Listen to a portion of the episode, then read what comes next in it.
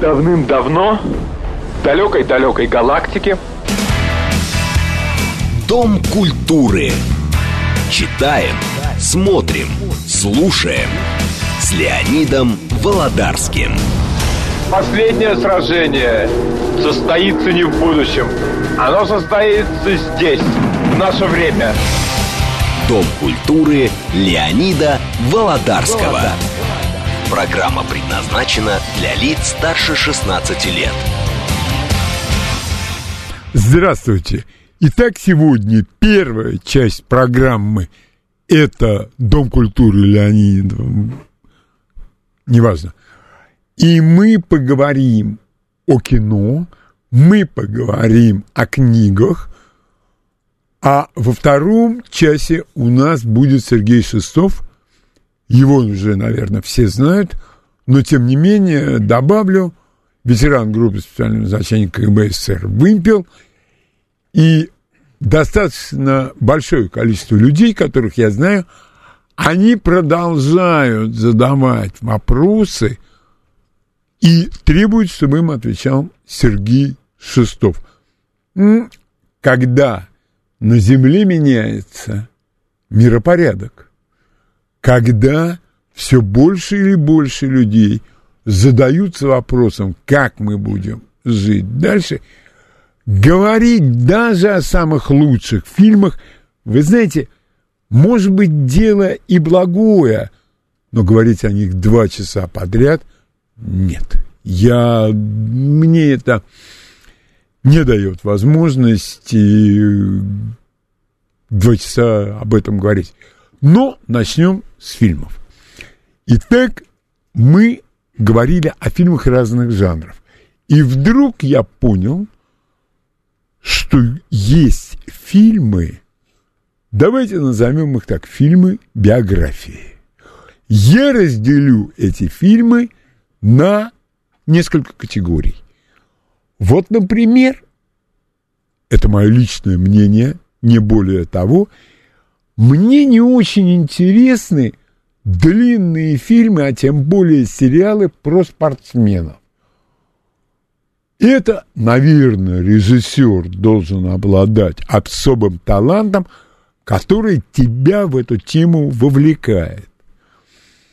Но мы о них поговорим. Значит, для меня это обычно американские фильмы про футболистов, иногда про теннисистов, иногда и чи... Но чи... честное слово, вот говорить, что меня они захватывают, один фильм такой я могу посмотреть. При всем моем пристрастии к американскому баскетболу, но я посмотрю один фильм. Дальше мне эта тема приестся. Другое дело, но опять же, я не могу сказать, что меня это ах, как прямо завлекает, это фильм о музыкантах. Но тут я вполне могу себе представить человека, который проникся, например, Чарльз, но музыка фантастическая, и актер хоть куда, причем вот нет в нем вот этого, знаете, излишнего напряжения, когда актер старается нагнетать, а на самом деле нет повода для нагнетания. Вот.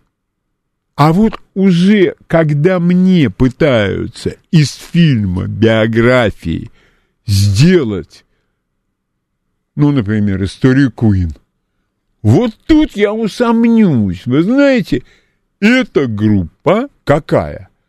Ну, мы что, будем говорить, что это классическая группа, и все, все, все, у них дыхание замирает, и они готовы смотреть этот фильм бог знает сколько времени. Не думаю. То же самое, музыка говорит сама за себя. И вот я, например, э, не видел последнее время вот фильма, например, о великом теноре, ну, например, Карузо, или Бениамину Джильи, Я не такой большой знаток классической музыки и классического пения, но тем не менее и тут мы выходим вот на какую тему. Чем серьезнее тема, тем серьезнее к ней подход. И мы начинаем внимательно присматриваться к теме этого фильма. Будь то тенор, будь то великий спортсмен, или будь то иной другой личность. Но я сразу же обговорю, это личность не историко-политическая. Вот когда речь заходит об историко-политической личности, вот тут, конечно, нам давай и не один фильм, пожалуйста, а достаточное количество интересных фильмов. Что я еще подметил вот в таких историко-политических фильмах? Практически всегда нам нужен высоко, достаточно высокобюджетное проявление. Потому что, конечно, когда Уинстон Черчилль сидит у себя в кабинете на протяжении нескольких лет и возглавляет Англию во время Второй мировой войны, да. Но если это все происходит только на фоне его кабинета или какой-то поездки на боевой корабль, или на фронт, нет. Недолго можно это смотреть. А вот когда ты смотришь общепризнанный шедевр, общепризнанный шедевр, это, вы понимаете, 99% людей могут считать, что это общепризнанный шедевр. Но я помню, мне звонил один из слушателей и сказал, что ему не нравится ничего из того, что я рекомендую. У меня один вопрос, зачем смотришь? Причем он говорил о фильме «Однажды в Америке». Это ни в коем случае не биографический фильм. И он говорил, ну это что-то с чем-то.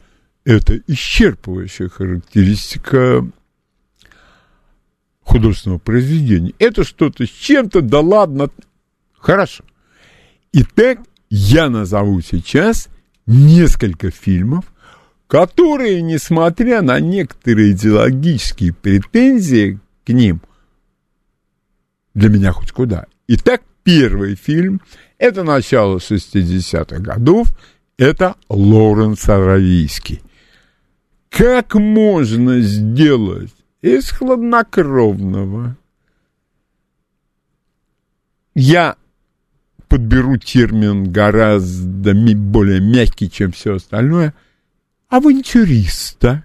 Хотя авантюрист не мешает расстреливать из пулемета и так далее, и так далее.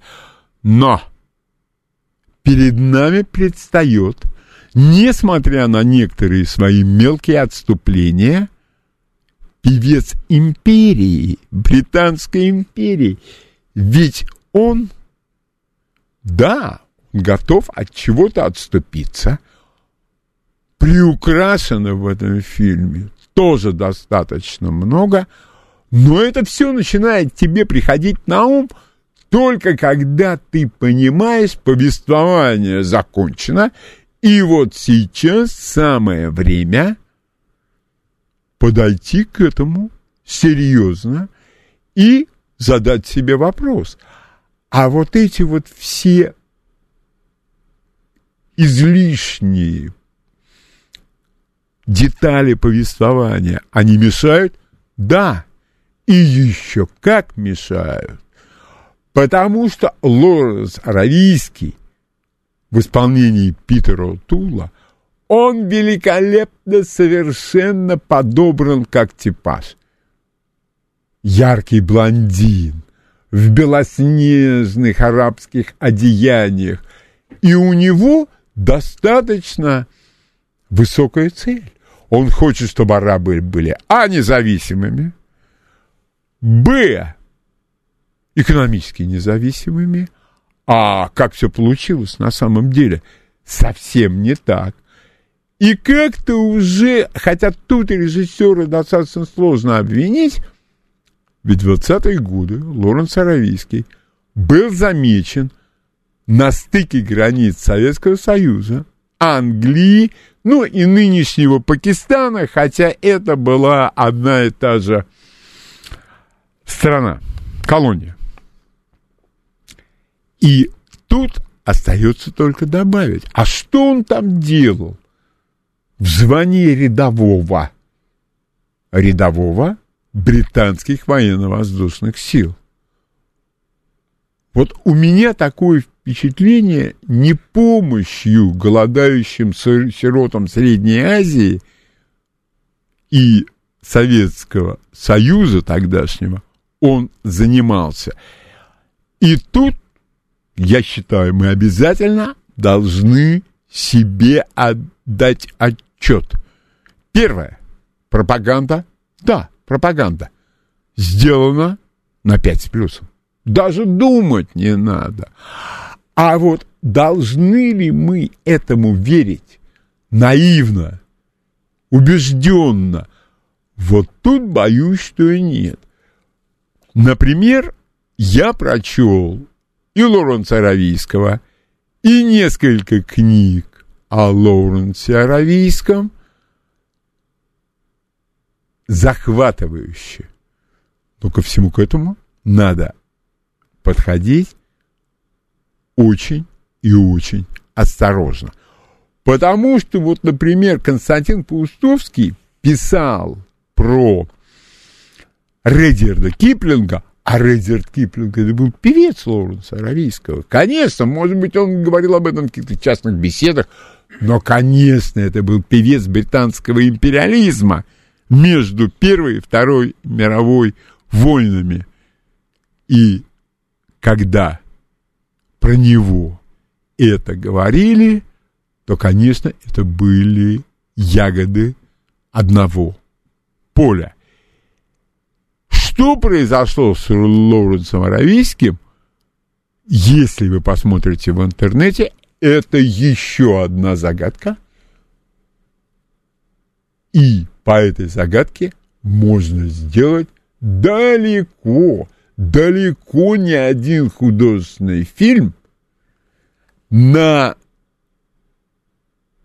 серию, на сериал, это, пожалуй, только хватило бы у англичан. Вот это наш англичанин, вот он маленький, вот он вырос, вот он путешествует по Ближнему Востоку.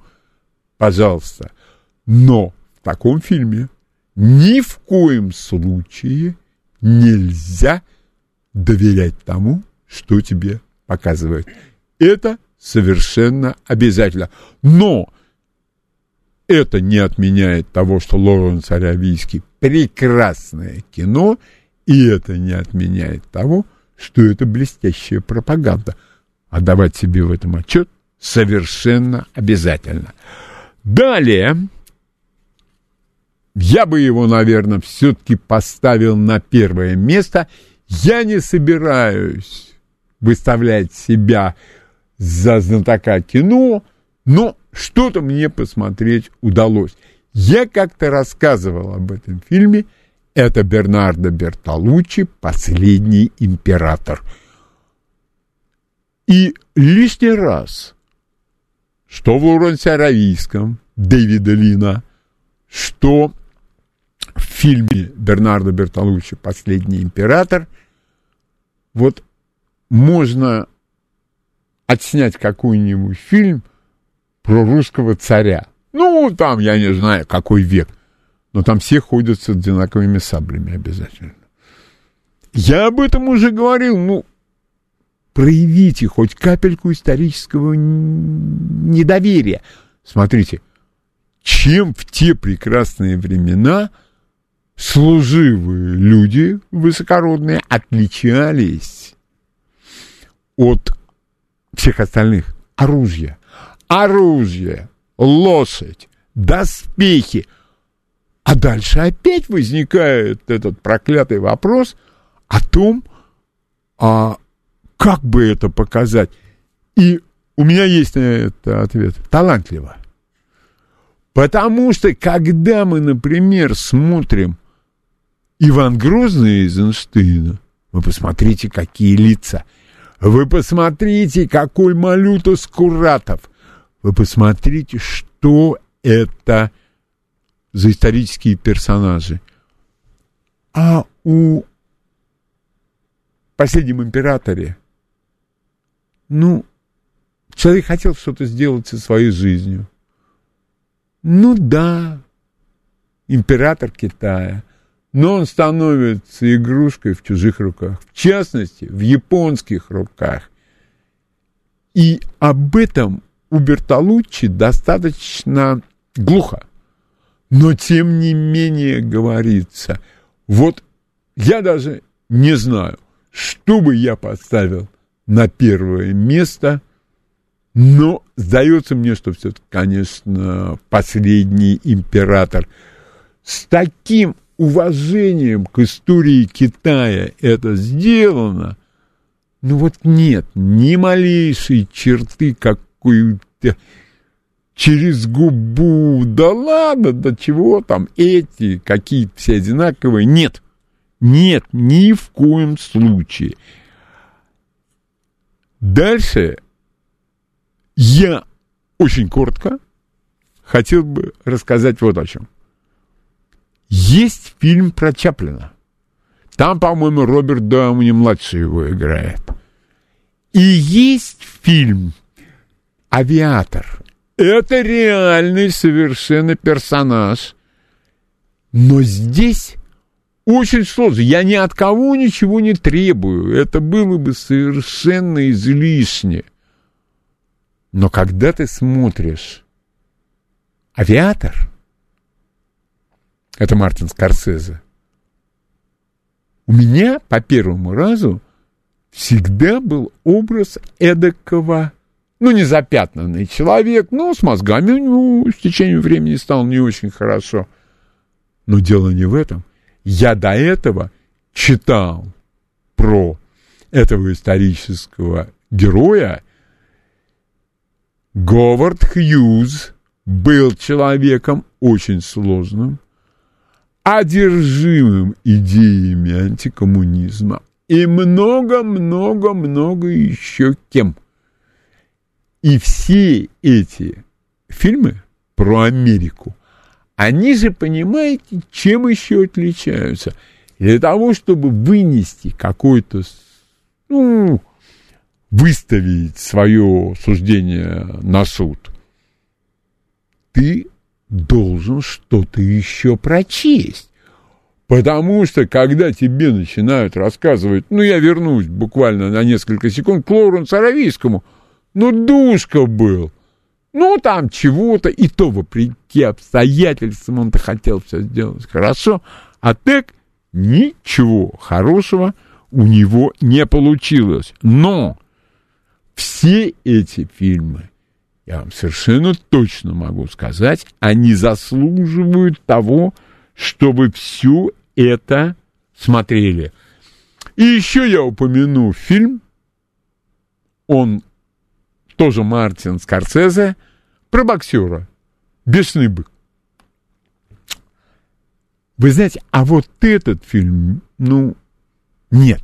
Ну, не мне. Мне это было неинтересно. Я понимал, что это сложная личность, ломаная, переломанная. Но, тем не менее, меня это уже не устроило. А когда сегодня мне предлагают какие-то биографические фильмы, все-таки я бы не стал высказываться о них прямо с плеча. А вот я считаю, что это так. Нет, ни в коем случае это не так.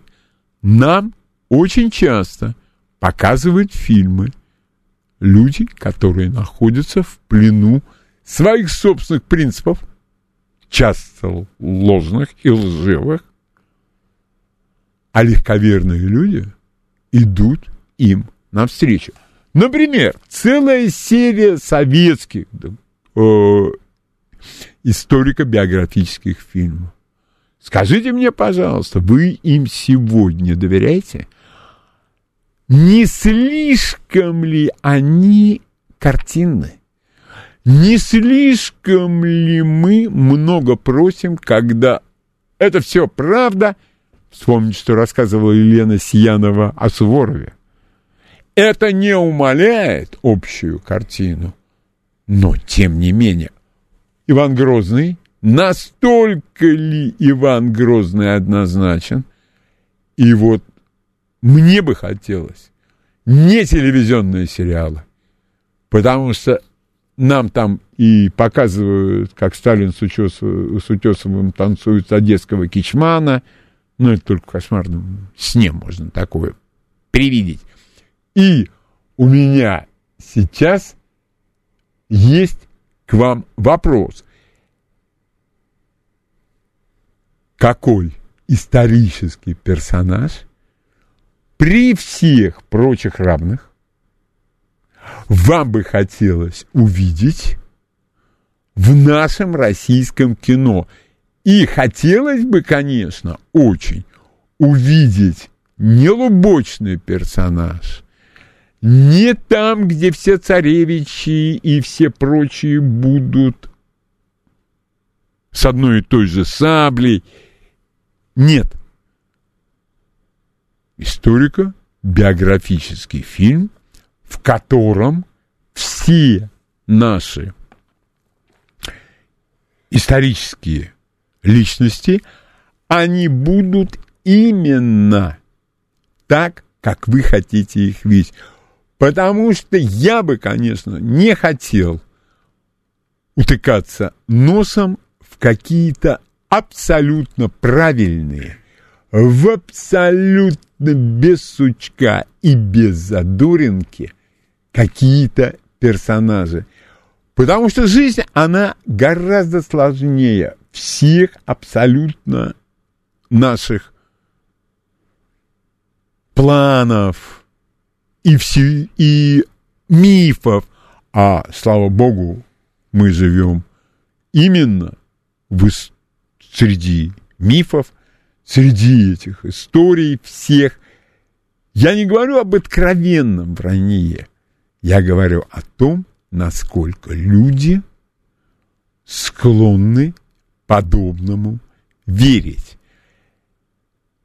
И даже в советское время, чем дольше происходило, тем дольше у меня раздалось недоверие.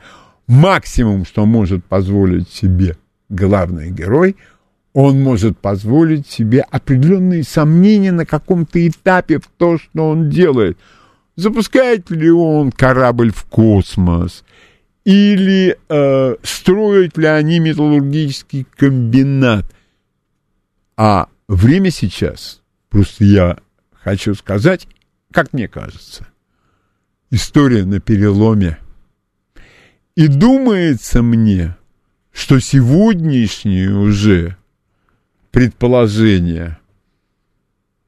Нет, они абсолютно не так однозначны, а вот какую форму они приобретут чуть позже, это уже мы увидим.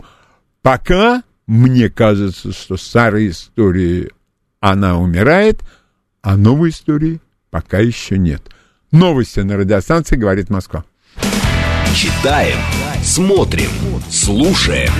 Дом культуры Леонида Володарского. А далее у нас на очереди великий спортсмен, который решил закончить свои выступления. Это Роджер Федерер. Я не знаю, самый он великий теннисист за всю историю спорта, а может быть и не самый великий – но то, что у него миллионы-миллионы поклонников по всему свету, это неоспоримо. И вот Роджер, я уж извините, буду его называть так, он никогда ничем не позволил нарушить кодекс поведения великого спортсмена. Он всегда был приветлив, он всегда был улыбчив. Но Могу признаться, что в свое время очень недолго я был его поклонником. Но это почему-то очень быстро ушло.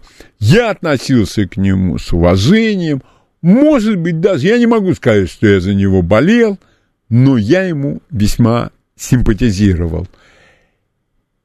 И то, как он ушел, а он уже э, не был неоспоримым идолом. Он был, ну, 20 раз он брал турниры Большого Шлема, но и Джокович, и Надаль, его главные конкуренты, уже превзошли это его достижение. И я хочу сказать, что уважение друг к другу это не уменьшило у них. Чем Роджер Федерер будет заниматься дальше, я не могу сказать. М-м, затруднительно. Но у меня вот какой вопрос к нашим слушателям. Скажите, пожалуйста, когда-либо уход великого спортсмена, которому вы симпатизировали, или даже за которого вы болели,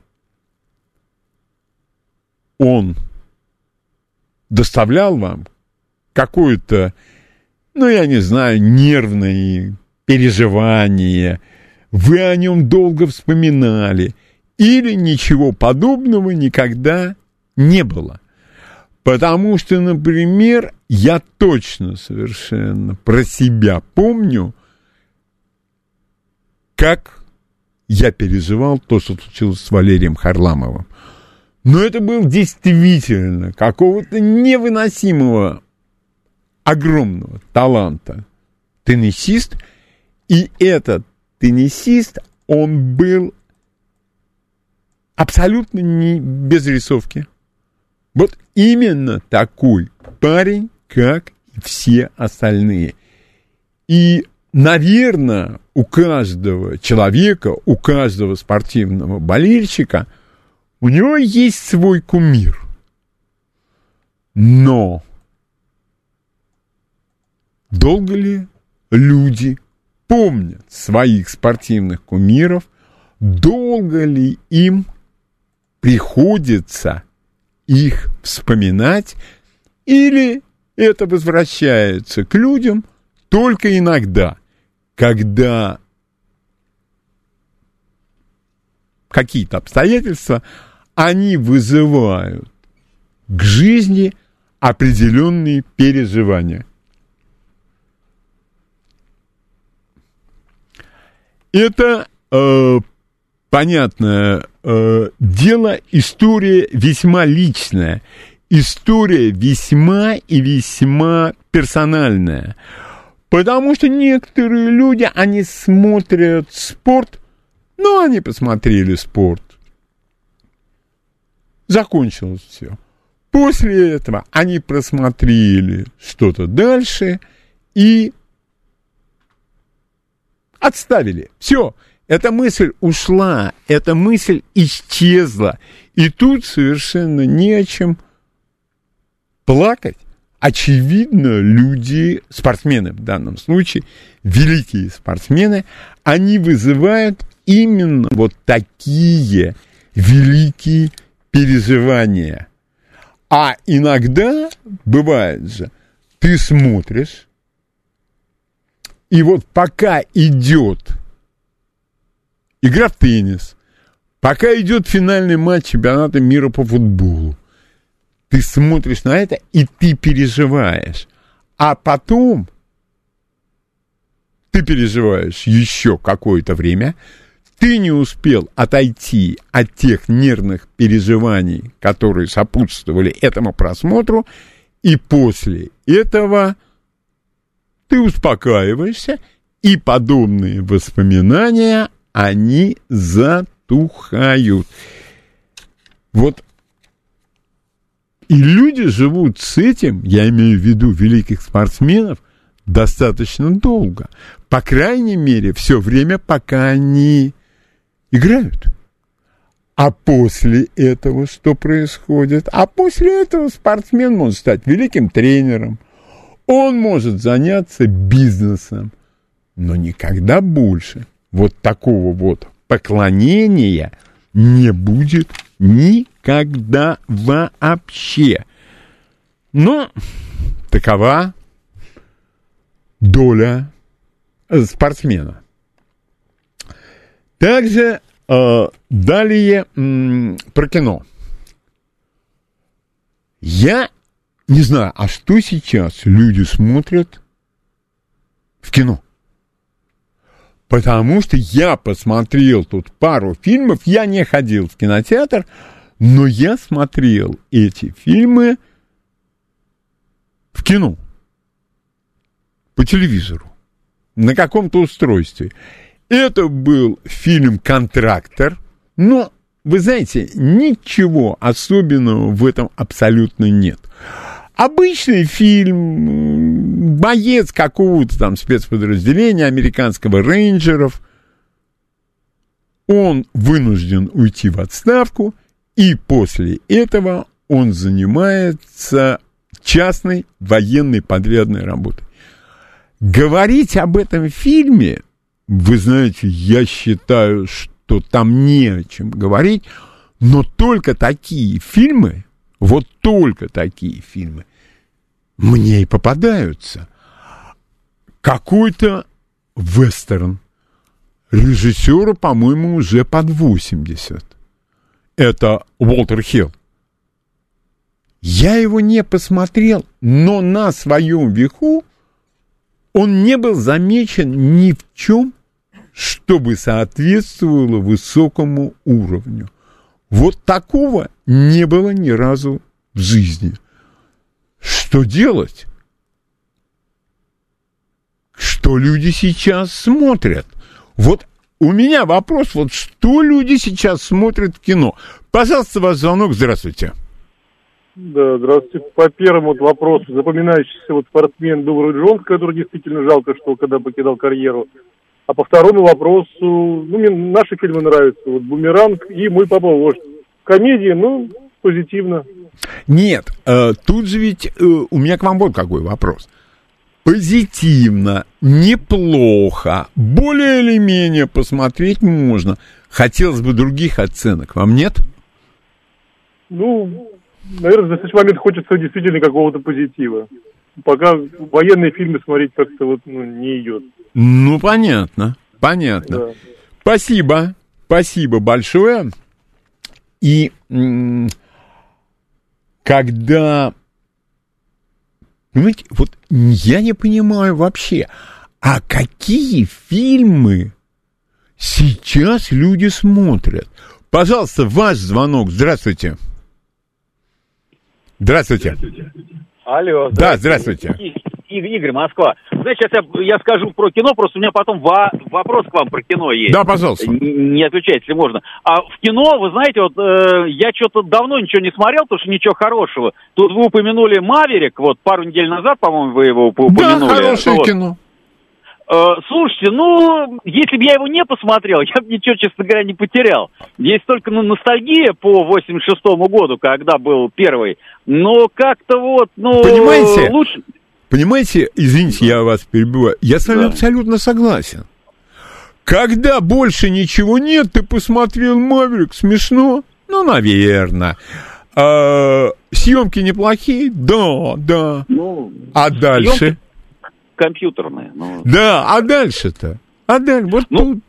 Ну вот дальше, э, алло, Да-да-да, я вас да, слушаю. дальше только сериалы, вот. И поэтому у меня, собственно говоря, к вам, вам вопрос. Да. Я уже очень давно пытаюсь вам его задать, э, но Пожалуйста. либо когда дозваниваюсь, забываю, либо когда помню, могу дозвониться. Давайте Ну, я вам э, сейчас у- напомню.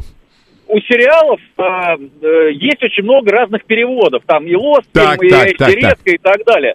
Вот вы как профессионал, потому что у каждого, ну я вот у кого не спрошу, каждому что-то нравится. Вы как профессионал э, посоветуете во- вообще что? Ну вот, э, какой из них? Там, Я не какой-то знаю, нет.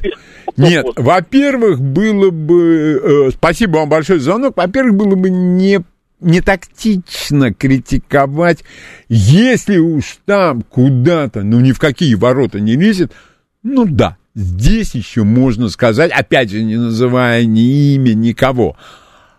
А так, ну, выбирайте сами. Как люди владеют русским языком и так далее, и так далее. Пожалуйста, ваш звонок. Здравствуйте. Алло. Да, здравствуйте. Добрый день. Добрый Меня день, Анна. Анна. Да. Леонид Вениаминович, Да. последний фильм, который я видела в кинотеатре, и который мне понравился, я понимаю, что это смешно, но это был «Последний богатырь». А что смешно, Я, действительно? ход- я ходила с младшим поколением и вышла оттуда в очень хорошем настроении. Э, Анна, я не знаю, вы согласитесь со мной или нет, но по нынешнему времени это не так уж и мало. Да. Но это было давно, но фильм мне понравился. «Последний богатырь 2» мне не очень понравился, меньше, чем первый фильм. Ну, А- в этот... Да-да, да, Анна. Нет, я просто хотела сказать, вы тут упоминали фильм «Иван Грозный». Да. Я вот не помню, лет несколько назад, когда еще все люди со светлыми лицами были у нас в стране, а не за ее пределами, как же они ругали Михаила Жарова. И ругали, главное, за две роли. За роль Малюты Скуратова и за роль Алексашки Меньшикова в фильме «Петр Первый». Мгм. Да. Как же они его костерили. Подождите, Я- но этот эм, Жаров и в той, и в другой роли он был народом от плоти к плоти. Это народный герой.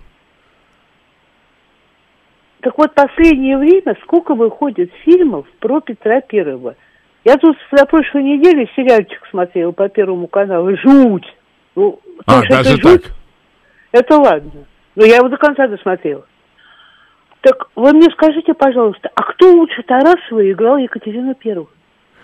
Да, А- она немножко театрально на экране. А кто лучше-то сыграл? М.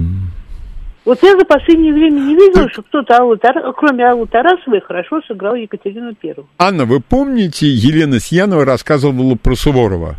Да, конечно. И да, она развенчала кое-какие мифы о Суворове, маленькие-маленькие.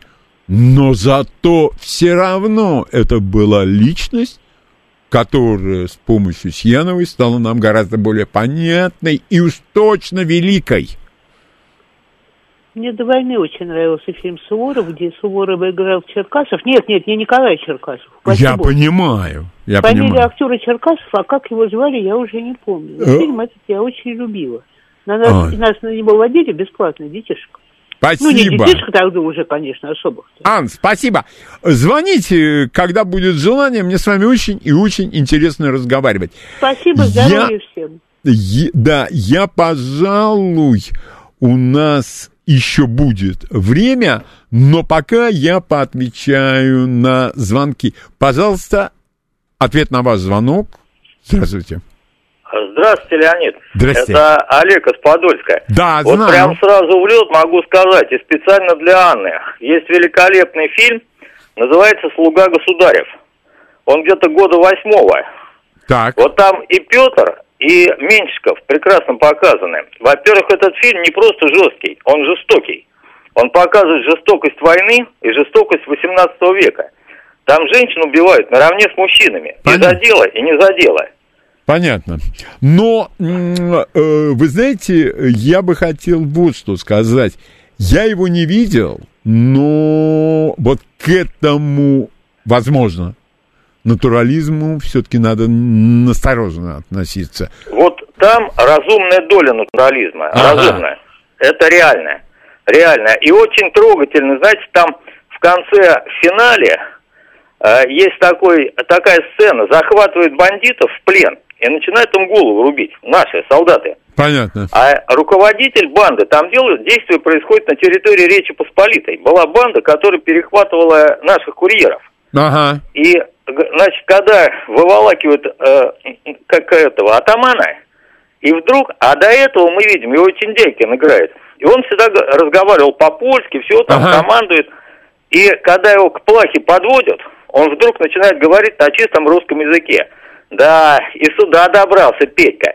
Так я думал, что в этих в этой сгора- э, сберегут. Спасибо. А дело в том, что он бывший московский стрелец, который А, бежал ну почему репрессий. бы и нет? Почему бы Да. и нет? И там, э, спасибо большое, и там об особой э, взаимной любви между самодержцем и теми же стрельцами там речи, я думаю, и не шло. И вот вы понимаете, мы об этом, я подчеркиваю, мы со слушателем об этом говорили не один раз. Когда нам показывают какое-то историческое событие с дивана в гостиной, где тепло, проточная вода, канализация, и люди презрительно фыркают по поводу Александра Меньшикова, Малюты Скуратова. Ребят, ну постарайтесь хотя бы чуть-чуть взглянуть на всех этих персонажей исторических оттуда. Вот что это был за человек? А я думаю, это был достаточно ограниченный человек. И для него убить кого-то во славу государя или чего-то еще, а, не, не, не особый труд. Пожалуйста, ваше мнение. Здравствуйте. Добрый день, Леонид. Добрый день. Знаете, неожиданно для себя несколько лет назад открыл как режиссера Клинта Иствуда.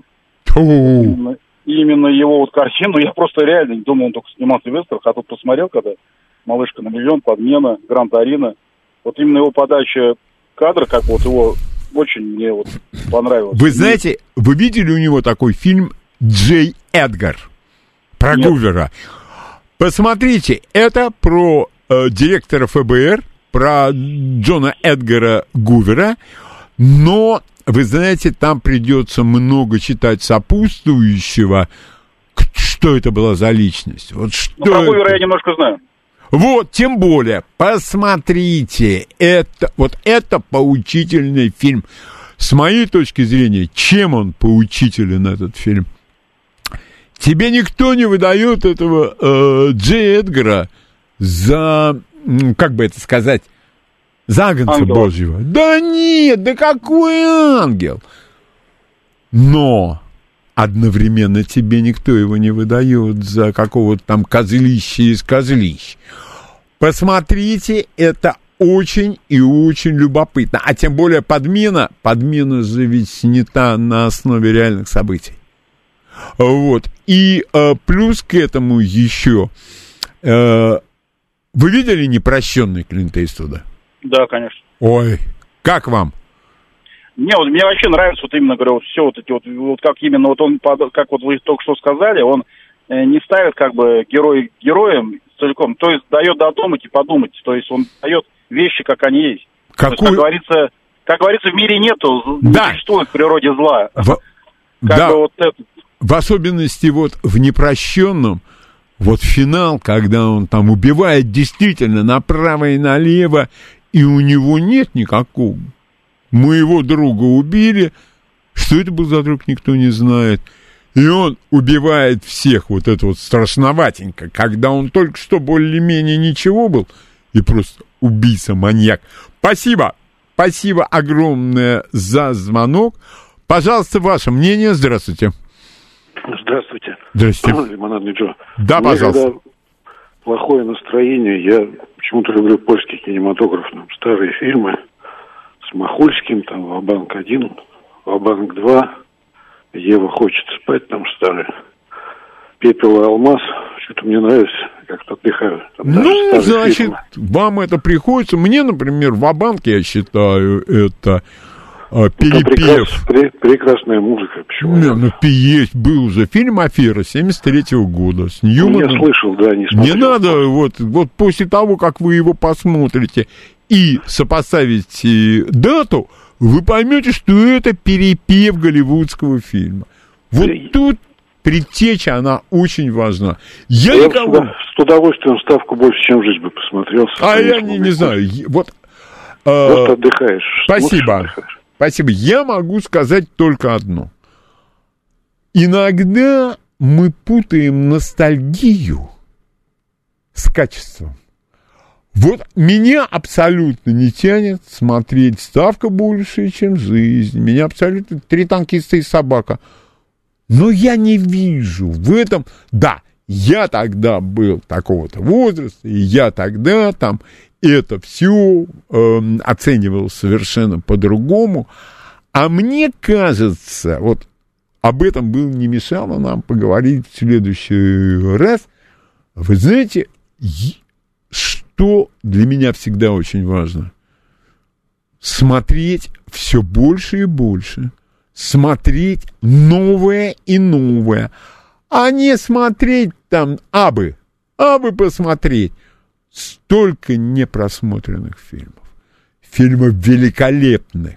Но почему бы не посмотреть эти фильмы, не сделаться чуть лучше, чуть более знающим человеком? Я, пожалуй, приму парочку звонков на этот счет. Здравствуйте.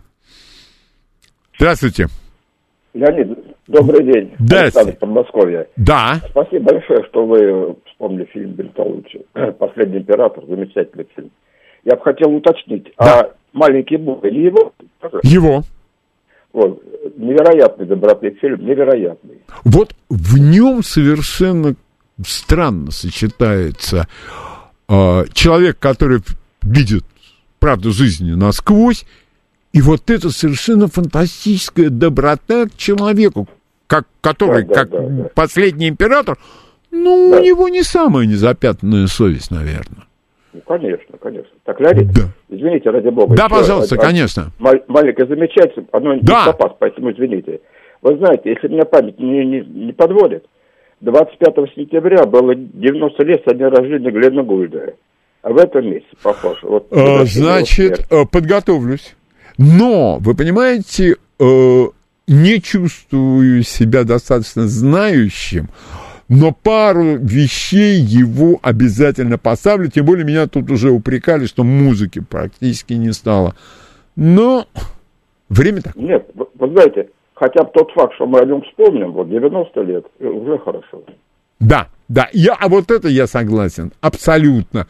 И, кстати говоря, если вы где-нибудь его на Ютьюбе найдете, кто-нибудь, вы поставьте какую-нибудь композицию. Может быть, она вам не очень понравится. А другая композиция может вам понравиться. И, ну, просто непонятно как. Вот ради и это, вот я считаю, честно, вот для меня самая большая похвала от слушателей это такая. Я послушал вас, послушал, что вы рекомендовали или посмотрел, и мне это очень и очень понравилось. Я тут даже особенно ни при чем. И если я об этом говорю, то абсолютно не для того, чтобы там я, я, такой большой, нет, нет, небольшой, не молодец. Но понимаете, моя точка зрения, у каждого человека жизнь складывается по-разному. Я никогда никому не пеняю, что он что-то не читал, а может, и я этого не читал, и не видел. И я, наверное, этого не видел. Но желание посмотреть, желание узнать что-то новое. И вот когда люди посмотрели и узнали что-то новое, вот, честное слово, мне это очень и очень приятно. Или человек звонит мне и говорит, а я вот слушал это. Я говорю, я этого не слушал. Я это слушаю, и у меня пла- прямо благорастворение души. Новости на радиостанции «Говорит Москва» после новостей Сергей Шестов. Давным-давно в далекой-далекой галактике Дом культуры. Читаем, смотрим, слушаем. С Леонидом Володарским. последнее сражение состоится не в будущем. Оно состоится здесь, в наше время. Дом культуры Леонида Володарского. Программа предназначена для лиц старше 16 лет. Здравствуйте! Сегодня наш гость, полковник КГБ в отставке, один из старших офицеров группы специального назначения «Вымпел» Сергей Стоп. Сереж, здравствуй. Добрый день. А, без секретных слов, значит, мы с тобой давай договоримся. А вопросы, Сереж, вот первые же мои вопросы, это вопросы не мои. Я сталкиваюсь с самыми разными людьми, и первый вопрос, который звучит, когда мы по ним долбанем, Когда мы все распушим, пух и перья, когда, наконец, от них ничего не останется, и так далее, и так далее. Вот, пожалуйста, ответь как профессионал на этот вопрос. Ну, так или иначе, мы этот вопрос затрагивали во всех беседах, которые прошли. А, но современные российские люди, да не только российские все, да, они воспитаны на идеологии Голливуда, они воспитаны на реалиях войн, которые, ну, войн или как их назвать, э, разбои американских войск, натовских войск, где в прямом эфире показывают, как они бомбят, разрушают э, в пыли прах, а потом спокойненько там заходят и э, делают, по крайней мере, пытаются сделать, что хотят. Это вот как в нас шито, да, я про, вообще про людей, про весь народ говорю. А когда мы объявили, что мы проводим специальную военную операцию, народ вообще никак не понял, что это такое, а, и твердят э, одно и то же. Война, война, война, включая телевизионных говорунов – ну ладно, это пусть будет специальная военная операция, но когда будет война? Когда мы, как ты говоришь, долбанем, разрушим и прочее. Угу. Если мы хотим остаться в истории, мы как народ, как государство, как наш лидер, э, захватчиками и разрушителями, то я, я допустим, согла- согласился бы, да? Угу. Э, я бы согласился, чтобы не американцы а мы первые нанесли э, какой-то ядерный удар, пару бомб, тройку бомб сбросили, да, я бы согласился, чтобы мы какую-то страну разметали в пух и прах, а, так как нам показывает история и Голливуд и прочее. Я не против, в принципе. Я ж кровожадный, я ж чекист. Ну да. Вот. А, ну, нам надо всем понять. Все, я пошутил, надо нам понять. Мы, мы в истории должны остаться освободителями. А пентагоновским, американским, англосаксонским всей этой братьей, они себя в историю уже записали. Атомные взрывы из истории не выкинешь Нагасаки Хиросима. Мгм. Ливаны, э, Ираки, Афганистаны из истории не выкинешь. А ведь, Сереж, извини, я тебя перебью, а ведь в Ираке убили миллион человек, они. А, ну, если мы будем так, они уже за это время послевоенное. Ну, я так, на- просто на вскидку, миллионов-то 10-15 э, в прикуп снесли. Если вот по всем, по всем их э, выкрутасам, если мерить. Если мы хотим этого, давайте проголосуем, Путина завалим, э, давай, Володя, мы с тобой будем бомбить, равнять и прочее. Или же давайте оставаться, как у нас водится, даже со времен последней вот этой вот ужасной войны, где мы потеряли там 20-30 миллионов людей, да, сейчас не об этом речь. Вот. Давайте останемся в истории, а, просто мировой истории, а, народом, а, народом, людьми-освободителями. И хватит, и хватит уже трындичать о всякой некой войне, которую мы проводим. Это специальная военная операция. Недоста- недостаточно разъяснить. Ну, я много на эту тему говорю. Я знаю, но все время находятся люди, которые требуют еще один вопрос. А вот скажи, пожалуйста, Сереж, а в Афганистане были подобные настроения? Тоже как сейчас? Ты знаешь, я что-то вот такой кровожадности от нашей, от нашего народа, да, чего-то я не замечал. Там даже э, вот э, солдаты, да, от солдат офицеры, которые служили, вот этим вот, а давайте накроем и все снесем, хотя и такие эпизоды тоже было. Я что-то особо так вот, э, у меня не врезалось в памяти. Все избирательно, все точечно, с большим риском, возможно, даже когда-то с большими потерями для нас. Но вот так, чтобы давайте население в прикуп сносить, я не помню такого. Ни от войск, ни от наших спецподразделений. А, да, если мы прихватывали, окружали и локализовали банду какую-то, ну, Там прикуп, да, там сносили все. Грешили мы этим. А куда деваться? Вот. А против народа нет.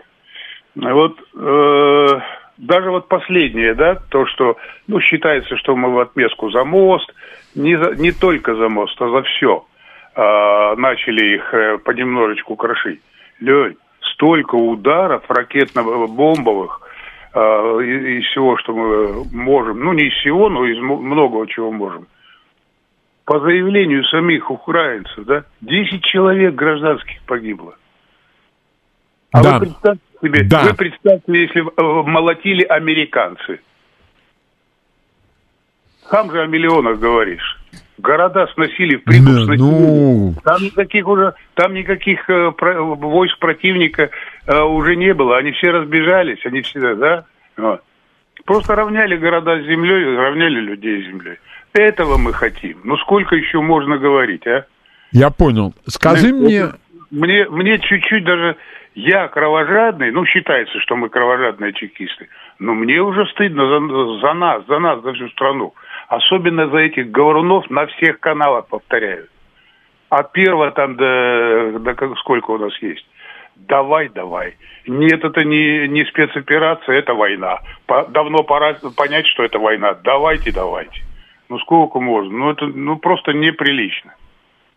Угу. Вот таком э, ракурсе. Понятно. Еще раз, мы должны, мы обязаны остаться в, истории э, армии освободительницы, да? Народ освободитель, армия освободительницы. Но э... я уже не ссылаюсь на то, что э, славяне со славянами схлестнулись. Ну, ты с самого начала говорил, с первого дня. Да, да с первого дня, да. Я поздравлял э, англосаксонскую братью. Поздравляю вас с победой. Я, по-моему, по радио это сказал. Да, они, да. Они, да, на том этапе они победили. Да, Сереж, дальше э, вот какой вопрос. И опять в этом вопросе колоссальное количество, как мне кажется, путаницы. Объясни, пожалуйста, БПЛА, беспилотный летательный аппарат. Ну, в каких случаях, да, он применяется?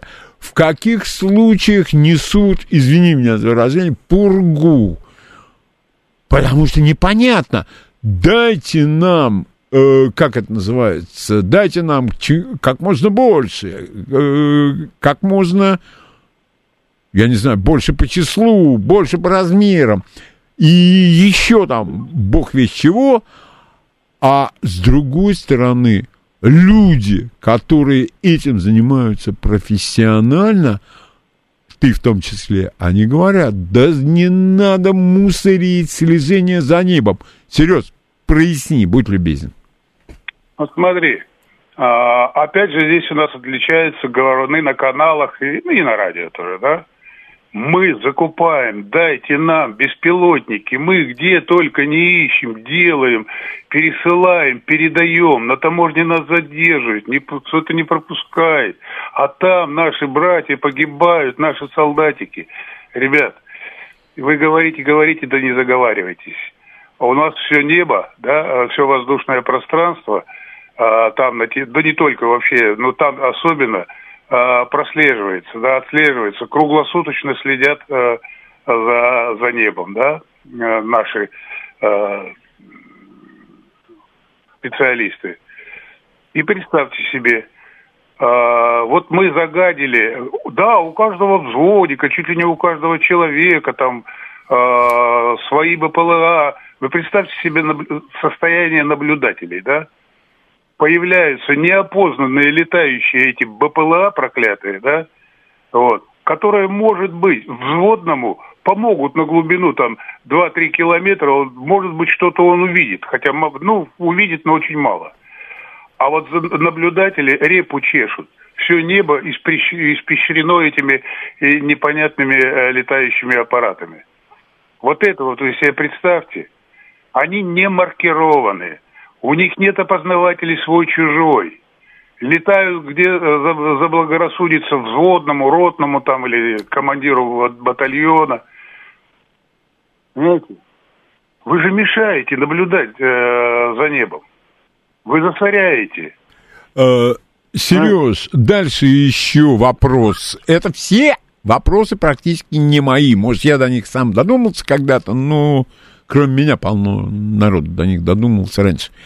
Скажи, пожалуйста, процесс перевода, ну, давай я его назову условно, ополчение Луганское, Донецкое, состав регулярной российской армии. Это сложный, долгий процесс. Это э, то, что сказал, э, не совсем так.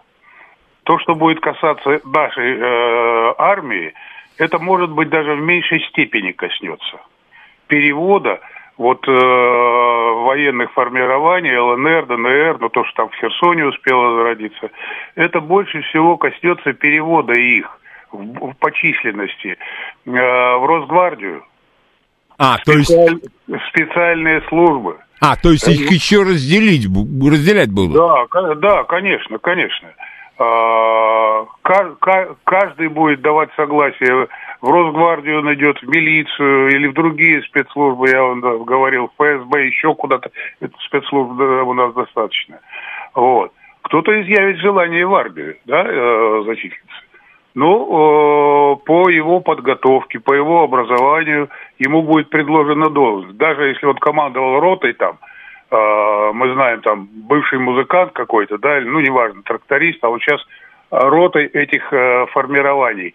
Давайте для, это же без обид, это почетно даже, по практически партизанским подразделениям, да, Э, э, партизанского толка подразделением, высококлассным, героичным, отдавшим, э, отдающим своей жизни, сдерживающимся врага. Но это не армия, ребята. Конечно, этот процесс, я не думаю, что это будет в ускоренном порядке. Сами эти военнослужащие НР, ну вот военные формы, они каждый уже определился, куда он пойдет. В душе определился. Я думаю, это не, не очень долгий процесс. Скорее всего, но э, большая часть пожелает уйти, наверное, ну, э, Вагнер уже как бы, э, ну, со создадут подобный свой э, из своих людей на этой территории России. Э, ну, тебе, по-моему, нравится подразделение Чайковского. Ну, можно и так назвать. А ну, скажи, пожалуйста, Сереж, а скажи, пожалуйста, вот э, процесс создания, ну, условно опять, ЧВК, это и дальше будет идти? По всей вероятности, да. Мы на эту тему тоже как-то говорили. Закона еще нет, идет наработка. Угу. Прежде чем создать закон, не, не теоретически, вот идет наработка. А, пора появляться другому ЧВК уже объявленному. Они есть, но не объявленные. Угу. Да, а вот э, хорошая традиция ЧВК Чайковского. Понятно. Серьезно. Ну, кто-то, кто пожелает другое. В, в этой связи еще что бы хотел. Значит, предстоит им действовать, это надо понимать, а, в меньшей степени на своей уже территории, да, российской территории, угу. а поработать придется мягко скажем так, в тылу противника. ЧВК не создают, а, запрещено ЧВК действовать а, на территории своей страны. А, то, что допустили Вагнер на линию фронта, это, ну, еще раз говорю, закона нет, да, но это выходит чуть-чуть за рамки ЧВК. Понимаешь, да? Да, да суть ЧВК на своей территории, а эти территории уже России, в общем-то, э, ну, э, кстати, они и действовали, пока еще не была это наша территория. А сейчас уже не говорят, что ЧВК, ну, так слабенько говорят, но на своей территории им невозможно действовать. Они созданы, создаются для действий на других территориях. Сереж, Сереж, вот какой вопрос. Я, если там у меня вопиющая статская неграмотность, то, надеюсь, ты меня простишь. Сереж, я нигде практически не видел фотографий больших скоплений украинских пленных. Э, Отдельные по двое, по трое. Азов, когда сдавался, там было их достаточное количество. Вот по этому поводу у тебя есть какие-то твои комментарии? Да, ну то, что мы знаем, где-то больше 15, около 20 тысяч пленных у нас, да? А они, они э, разнородные пленные, пленные пленному рознь. И э, мне кажется, уже их рассортировали, э, раскидали по разным территориям, и в глубину России, ну, в относительную глубину рядом. Вот. Это засекреченные данные и правильно сделано.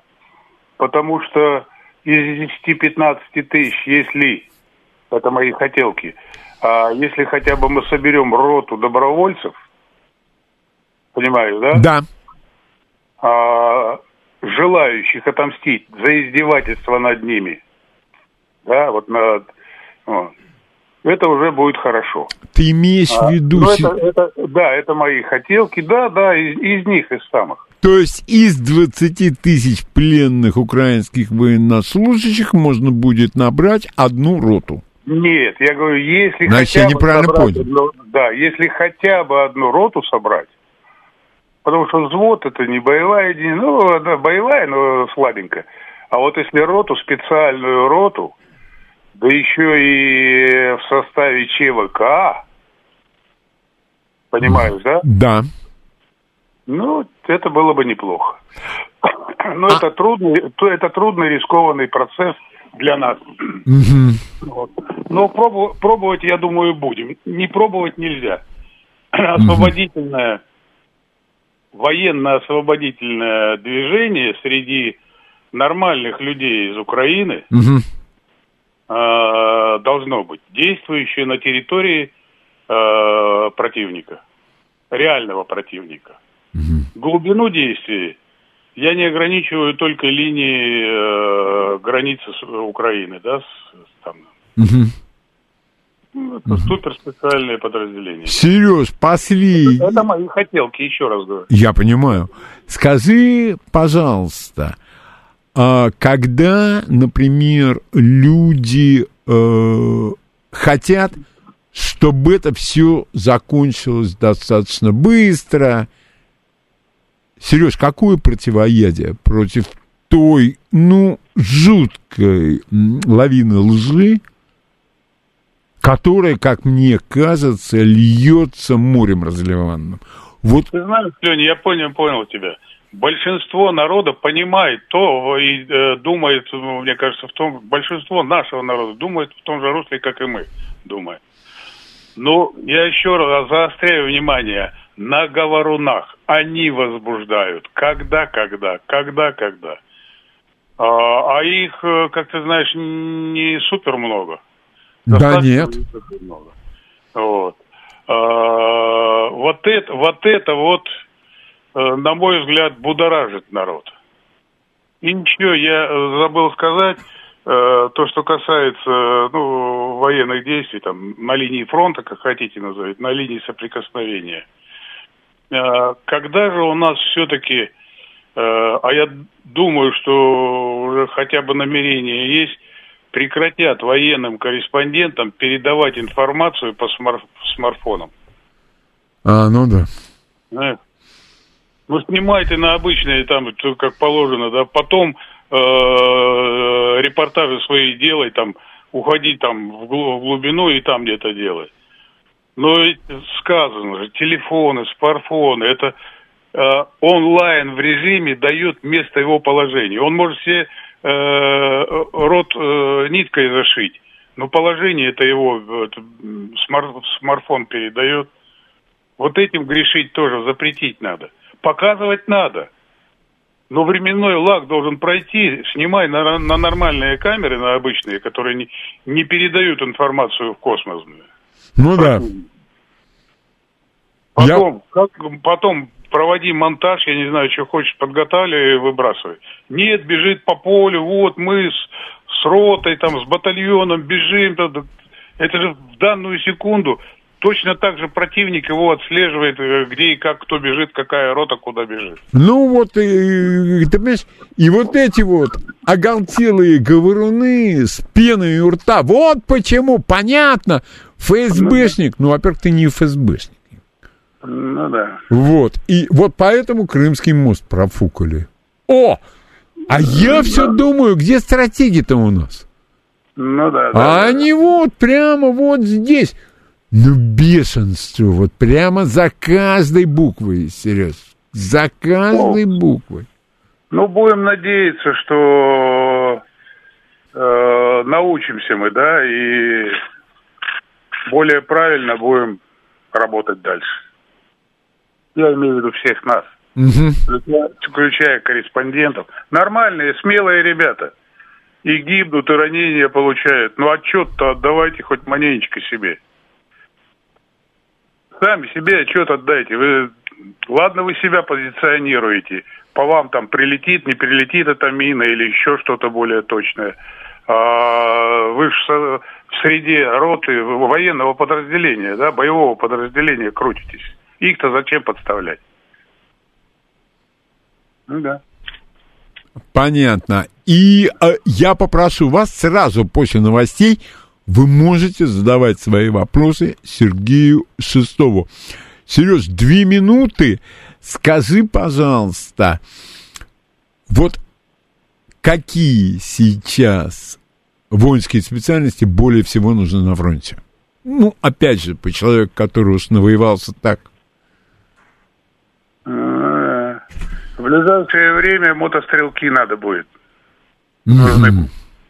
Сереж, а вот И, как ни странно, ВДВ. Сереж, вот еще вопрос какой. Скажи, пожалуйста, вот как раз э, по этому поводу, а какие необходимы сроки? Вот только что у нас было в последних известиях месяц как минимум подготовка к ведению боевых действий. Как, по-твоему, это много, мало? Это пустые э, обсуждения, опять же, это пустые никчемные обсуждения. Никто на линию фронта их еще долго не будет пускать. Никто. А, и тоже, что прошла информация, вот у нас погиб новобранец. Какой он новобранец, если даже погиб? Это давно подготовленный, отслуживший там, как у нас это там, в, в контрактной армии, просто вернулся уже с другим возрастом. Этим, возможно, погубают. А новобранцев, да, ну вот если так грубо говорить, кто их туда пустит, кому они нужны? А если кто-то из них даже погиб, надо еще разобраться. Не в собственной блевотине он задохнулся, празднуя приход в армию. Это военная прокуратура, это ее епархия. Это, это да, это их работа. Не под колеса ли или под э, гусеницы танка он попал э, в неадекватном виде. Все, Сереж, спасибо. После Я- я новостей. не хочу- Я не хочу никого не оскорблять, но я сто процентов знаю, что сосунков, извините за выражение, новобранчиков, да, ну, никто туда не пускает и не пустит еще долго. Спасибо, Хватает- Сереж. Хватает подготовленных. У нас новости, новости. Читаем, смотрим, слушаем. Дом культуры Леонида Володарского. Итак, э, добрый день еще раз. Э, у нас на связи наш, ну, условно я его назову, военный эксперт Сергей Шестов. Сереж, еще раз здравствуй. Здравствуй. И Лёнь, Только никак не военный. А, ну да, ты против, это да. Да, да, да, все, я тебя понял, извини. Не, не- не только поэтому. А, военный у нас Министерство обороны, а я все-таки кровавый. Мгм.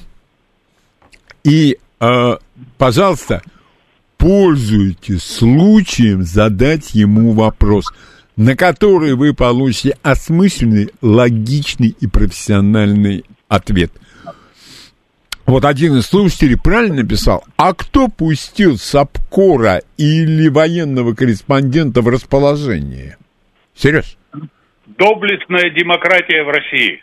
Понятно. То есть, например, боевой командир, э, заслуженный, нормальный, он бы его не пустил. нормальный командир, который заботится о жизни своих... Своих бойцов? Да. А, настучал бы по репе такому корреспонденту. Я понял. Я понял. Это не, это не значит, что а, кто его пустил туда. Они же под... Э, мы демократичные, мы должны народ оповещать. Да, мы... Ну, есть, э, со слабиной командиры есть, э, вот и запускают. Мгм, мгм. Спасибо. Пожалуйста, ваш вопрос Сергею Шестову. Здравствуйте. Здравствуйте, Леонид. Товарищ полковник, вот хватит нести пургу, если вы не владеете ситуацией ни в Украине, ни на, ни на позициях наших войск. Какие беспилотники следят за небом? Наверное, др- дроны камикадзе, которые Вы летят и уничтожают самое. врага. Все. Значит, во-первых, вопрос был задан совершенно Не, не, ну, так. Это, это- это нормальный вопрос, я действительно не специалист.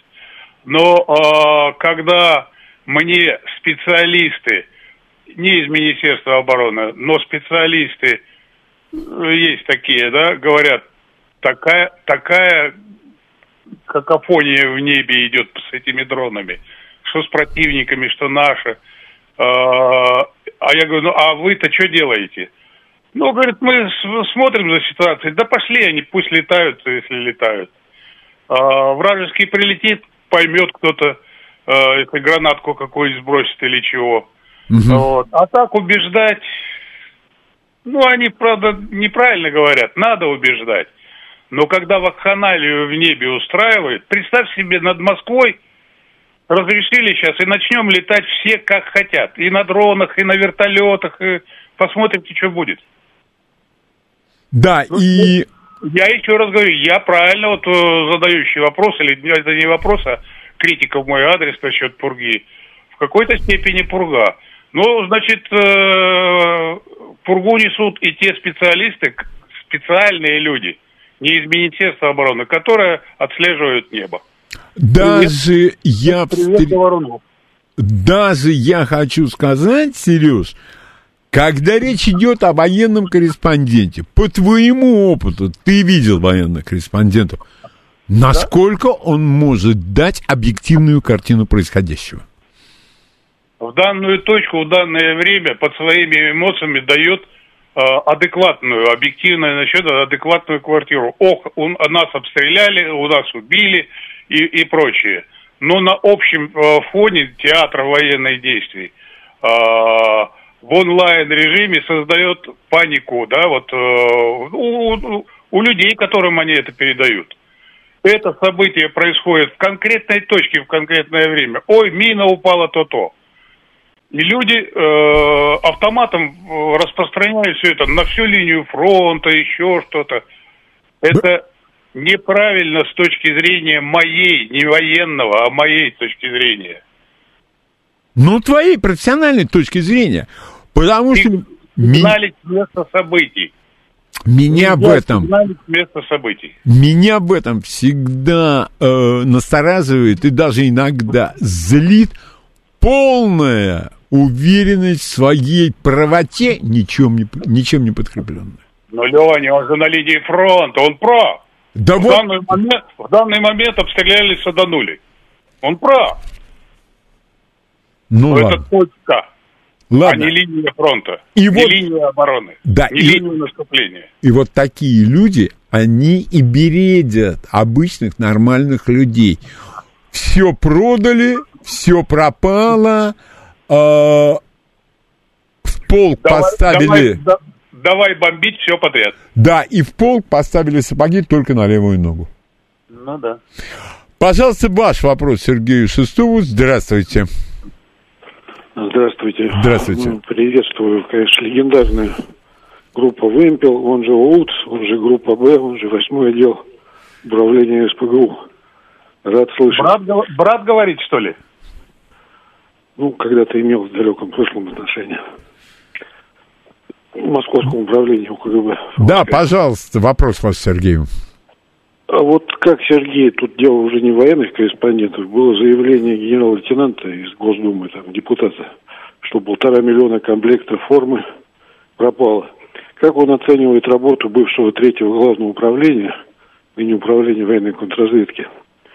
Это же их хлеб, полтора миллиона комплектов, это же, ну, Масса Ну, такая, что спасибо. как бы задний, задний ты не унесешь. Я генерала очень уважаю, а, если бы он начал с такого. По данным прокуратуры или конфиденциальным данным во- военной контрразведки, там-то, там-то, а, да, исчезло, или, или, или в ряде мест исчезло это полтора миллиона. Да? Это эмоциональное, голословное заявление. Да? Да, да, И да. Начнут разбираться и выяснится, что исчезло это, то, что он, ну, как бы собрал эти данные, лет 20 назад. Понимаете, да? Что вся Москва, весь Питер и круп... ну, вообще все в этих полутора миллионах военной одежды э, горцевали уже лет 20-30 назад, начали ходить и до сих пор продолжают. Поэтому рефлексировать на нынешнее событие, что, а получается так, не успели начать воевать, а вот через неделю уже за, Полтора за- миллиона. в короткое время полтора миллиона как лет нет. Отчет себе надо отдавать. Не обиду высказывать из-за того, что ты вынужден в дом, в Думу уйти. Они оставили тебя там, в Генштабе или где ты там, да? Хороший офицер, я его слушаю тоже, да? Хороший э, генерал. Я имею в виду грамотный. Ну, из него сквозит обида. Я бы шарахнул, я бы так, я бы... Понимаешь, он стоит э, с действующим, с воюющим генералом, спорит, как бы он не так, а эдак сделал. Ну, это уже, если Но ты это, в отставке... Это, это, это- это неэтично уже по отношению к воюющему, пусть даже более неподготовленному, чем ты. Это еще бабка надвое сказала. Ну, этика должна быть. Я понимаю, гражданский, там у нас один в очках худой. Я фамилию все время забываю. Я бы шарахнул. Отсчитайтесь, сколько крови пролили. Отсчитай, отсчитайтесь, сколько... Народ должен знать. Ну, ересь, ересь. Ну, ну, балбес, балбес. Хотя рассуждает грамотно. Спасибо. Спасибо, Сереж. Пожалуйста, ваш вопрос Сергею Шестову. Здравствуйте. Добрый день, Сергей Алексеевич. зовут. Пожалуйста, Сергей Алексеевич. Сергей, скажите, вот за последний месяц президент дважды заявлял об открытии России для переговоров с Украиной. Сразу же после него такое же заявление делает замсекретаря Совета Безопасности России. Но поскольку президент обычно по этому делу так особо не разбрасывается пустыми фразами, на ваш взгляд, что стоит за этими словами? Может это быть связано э, с какими-то сигналами из Вашингтона? Спасибо. Спасибо. Это, это фраза лидера, это фраза грамотного политика, руководителя и прочее. Да, мы готовы всегда на переговоры. А конец-то фразы его не забывайте. Не с кем разговаривать.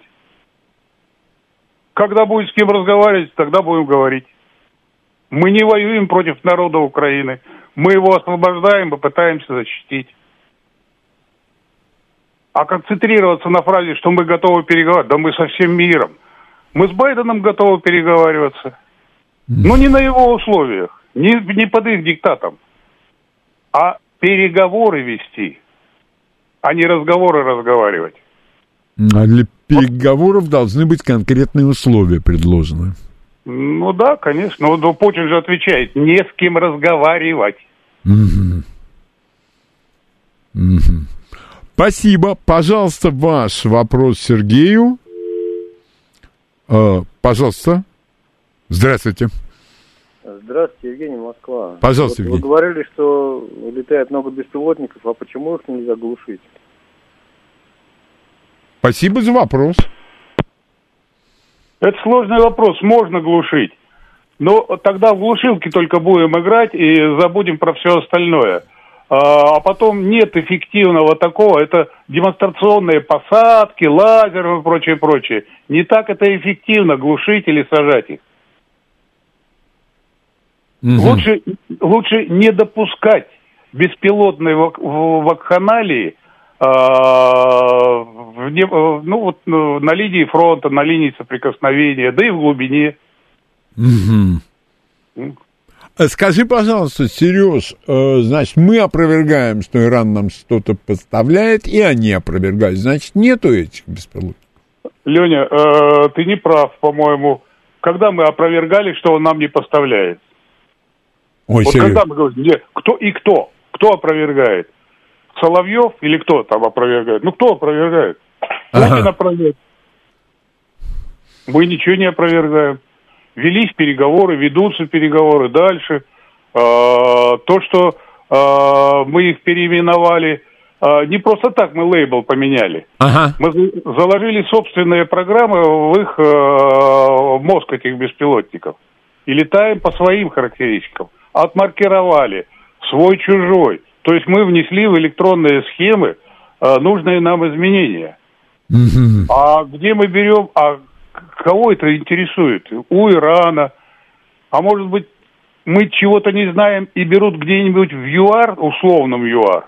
Э, Ты мне когда-то сказал, э, я не помню, про какое событие я у тебя спрашивал, ты сказал, что лет через 50 узнаем, если еще узнаем. Ну, мы с тобой ну, постараемся узнать. Ну да, будет известно. Вот. Да и то, я как-то, э, вот то, чему ты меня научил очень хорошо, никогда не покупайся на внешнюю оболочку, потому что под этой оболочкой еще бог знает чего, ну, что люди без э, спецобразования, ну, они не будут знать, что это такое. И которые со спецобразованием, ну, не допущены до теме, тоже ни хрена знать не будут. А, ну да. Ну да, это твой э, коллега, я имею в виду Розина, он как-то сказал о каком-то событии, ну, он говорит, кому положено, тот знает, кому не положено, тот не знает. Да, да. Да. Пожалуйста, ваш вопрос Сергею Шестову. Здравствуйте. Добрый день, уважаемый Сергей. Спасибо за ваше выступление, и Леониду тоже. Вот скажите, вам не кажется, вот мы с друзьями обсуждаем, что наша пропаганда недостаточно упирает на то, что, что цель всей этой, всей этой бодяги отнять ресурсы у нашей страны. И даже наших так называемых либералов лишить того, что у них есть. На них бы больше подействовало, если бы им объясняли то, что мне недавно говорил один представитель Запада. Вот вы не хотите, чтобы мы вам давали технологии и мозги, а вы нам давали только ресурсы. Вам тогда было бы очень хорошо. Но мозгов у нас и своих хватает. Спасибо. Ну, надо сказать, технологически мы маленько отстаем. И не только от Запада, а много от каких еще стран, да, история показывает это. А, дело не в этом. Вы правильно заметили, что их многовековая мечта завладение ресурсами.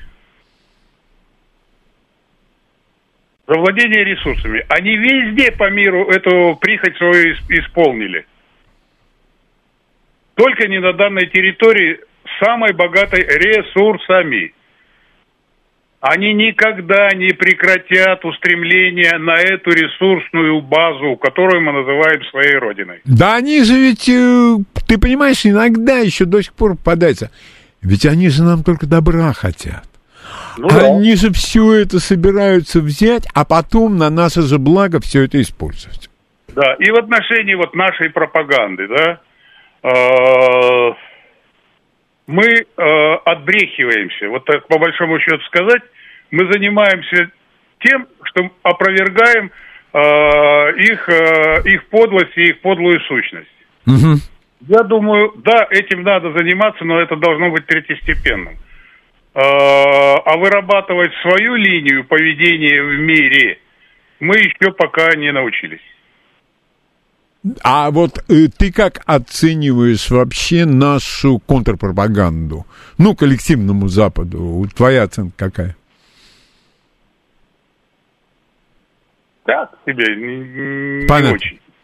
Понятно. Вот мне кажется, опять я не специалист, но мне кажется, что ну, должны появиться какие-то лица в военной форме, но они будут рассказывать совершенно другие вещи, они будут рассказывать по-другому, потому что, опять же, нападают на генерала Коношенкова, ну он же рупор, он представитель, вот он зачитал, и с него больше никто ничего не спрашивает. Учимся, да. Я э, точного ничего не могу. Мы учимся, и это заметно. Ну, мне, по крайней мере, заметно. Ага. Да, мне здесь, пока мы, я говорил, вопрос прислали на WhatsApp. Так. А, ну, я индивидуально потом отвечу, поговорю. А, знаешь, как нашу мобилизацию называют? Нет. Мощную, обширную, чрезмерную. Вот смысл. Уж сколько мы намобилизовали. Если, ты- если, мол, я, я, да, говорю, Да. хватает, да, там, то, что есть. Да, да, а, да. А зачем же проводят такую мощную, обширную мобилизацию? Ну, как еще объяснить? Вот как ответить на этот вопрос?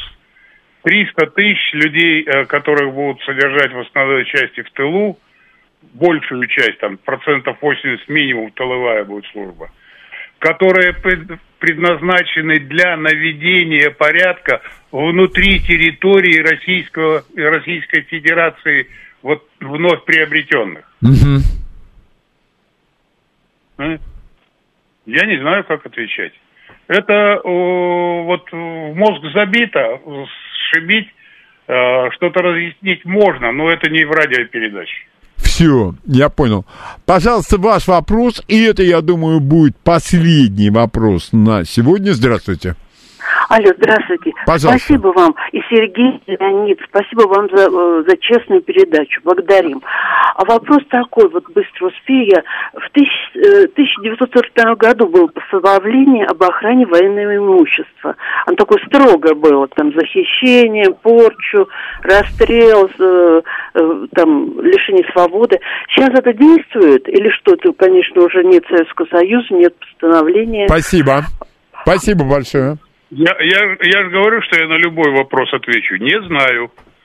Не знаю. Скорее всего, нет.